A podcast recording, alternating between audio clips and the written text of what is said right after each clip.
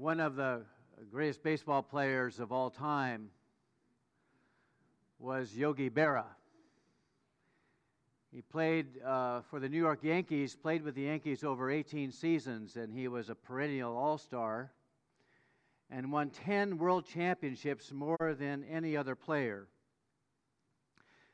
He was a phenomenal catcher, but he was famous beyond that for his unique personality and his sense of humor. And apparently Yogi was quite a talker behind the plate, and he would intentionally try to distract opposing batters, trying to throw them off their game with his banter. And in the 1958 World Series, Yogi kept telling Hank Aaron, "Hit with the label, up with the bat," which, of course, every little leaguer learns right away. Hit with the label, up on the bat. And finally, Aaron turned to him and said, "Yogi, I came up here to hit, not to read." So Hank Aaron had a pretty good sense of humor as well. But Yogi had an impeccable sense of logic, and his impromptu, pithy maxims, his, unintentional witticisms are priceless. And you no doubt have heard a few of these Yogiisms. Like, when you come to a fork in the road, take it. No one goes there nowadays. It's too crowded. Baseball's 90% mental and the other half is physical. Nickel ain't worth a dime anymore. I usually take a 2-hour nap from 1 to 4. Okay, everybody pair up in threes. And this is my personal favorite. Always go to other people's funerals, otherwise they won't come to yours.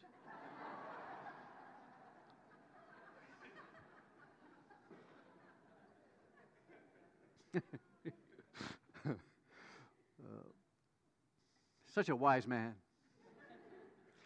Well, you know, the list goes on and on. You know, you can look them up online, But there is one yogiism that fits this particular day.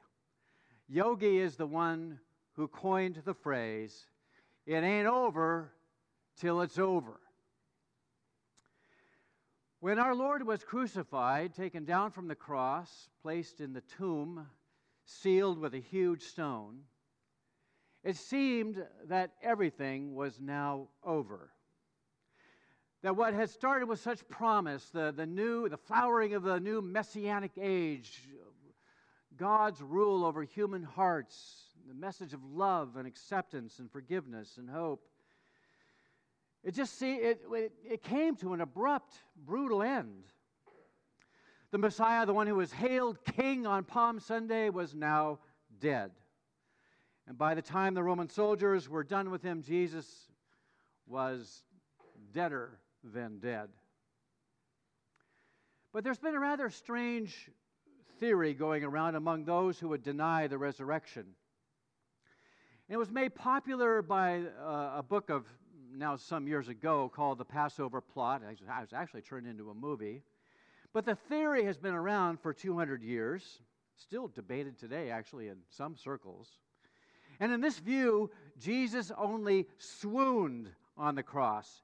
He wasn't completely dead, but rather only passed out. And then after 3 days, he was revived in the cool tomb. And then somehow he managed to get out of the tomb and was able to convince the disciples that he had risen from the dead.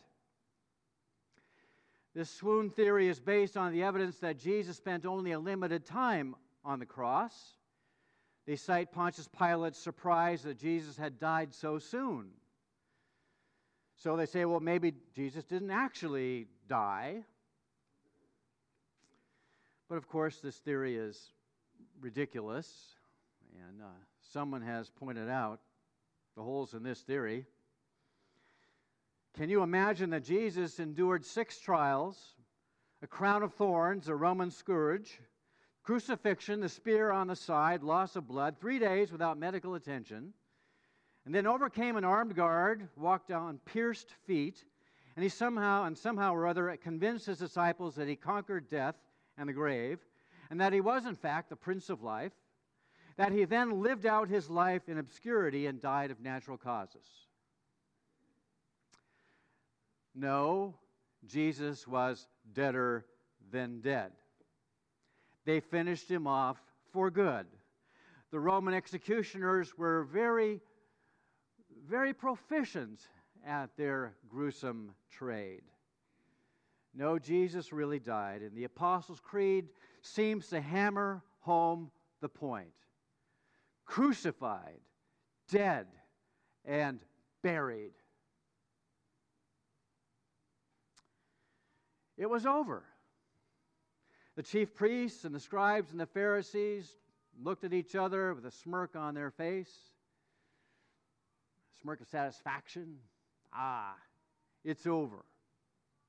The distraught disciples who gathered in the upper room to mourn tried to console each other, whispering, "It's over."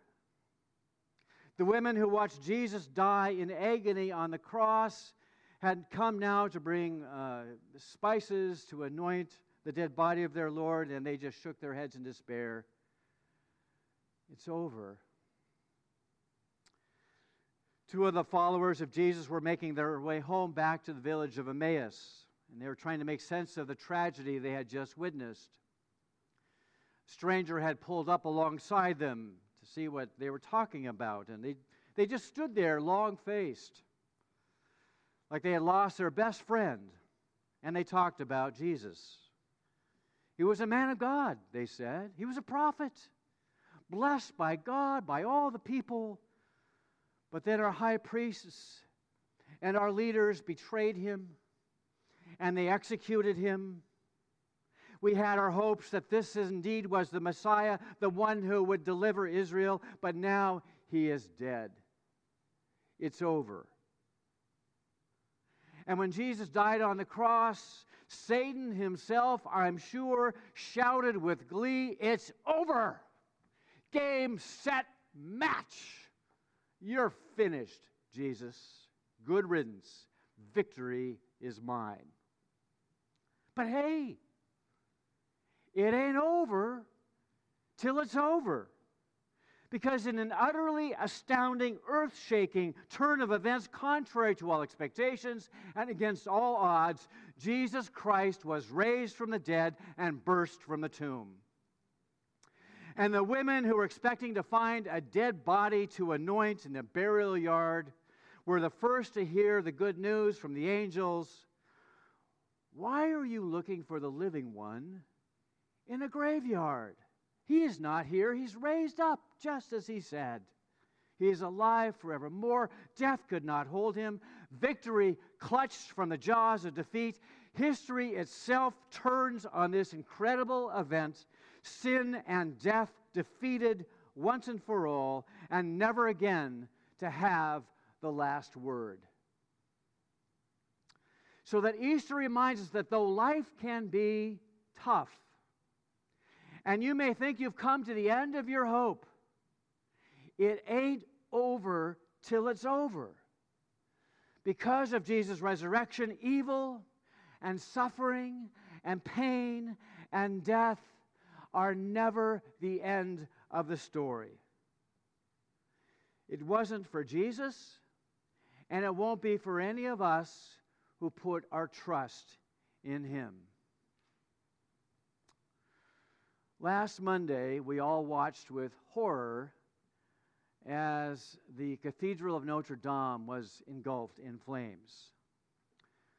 And to see that beautiful church, that historical and spiritual treasure, go up in smoke was absolutely sickening. And I, and no doubt all of you, we're probably saying to yourself, it's over. And remember, at one point, the firemen thought that they couldn't save the building. Thankfully, because of their brave efforts, I think you know the rest of the story, that they were able to save the towers and the frame of the church, and the rose window was preserved, and many treasures were saved. It was an answer to prayer. The great cathedral will certainly rise again from the blackened embers. But among the images of that terrible event was this picture of the altar. You probably have seen it. And just looking at this image, seems to me to be a wonderful symbol of what Easter is all about. It's about our Easter hope. That in the terrible carnage all around, in the midst of the fire and the smoke, the cross still stands. The supreme sign of God's love for us, of His everlasting presence with us, and of the hope that we have in Him. Now, this morning, we woke up to an even greater tragedy, a much worse tragedy. You may have heard in Sri Lanka, churches were bombed and tourist areas bombed. Over 200 people were killed, 500-600 people wounded. So I woke up to this image. But see, Easter speaks to this.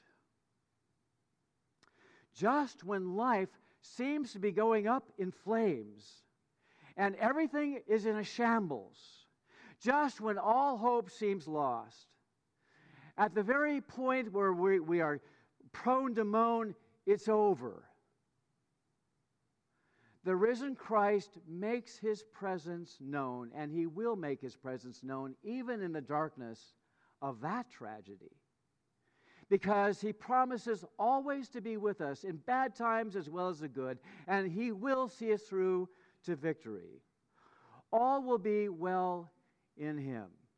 He will bring light where there is darkness, and He will bring life out of death, for He Himself conquered death that Easter morning. And it's not over when we and our loved ones die. A new chapter begins, a new life in heaven opens up, and we shall live forever with Him. I am convinced, as I think about Sri Lanka, think about all the carnage there, the churches caved in, people's lives lost. What's more precious than a human life? That is not the end of the story. Because there is a God in heaven, because Christ rose from the dead, there is more. It's not their death is not the end of the story. And it's not the end of the story for those terrorists, I got to tell you that. In Christ, a new chapter begins. Death does not have the last word, not the end of the story. And I've always treasured these words from the poet Emily Dickinson. This world is not conclusion. A sequel stands beyond, invisible as music, but positive as sound. What seems like the end is not an end at all. The story goes on. There is a sequel. The story is always to be continued until God writes the final page. Those of you who are my age and older will remember Gracie Allen. Gracie Allen was the wife, sidekick of George Burns, who, among other things, played God in the movie, Oh God. And Gracie Allen said, "Never put a period where God has placed a comma." And I've been thinking about those words ever since. I've always loved that. We ought to pay attention to God's punctuation. Never put a period where God has placed a comma. Jesus' crucifixion, His death, appeared to be the end of the story. Jesus breathed His last, died, crucified, dead, and buried. Period. But on the third day, Christ rose from the dead, and the story goes on. And the story will continue to go on as God continues to write this story of which we are all playing a part.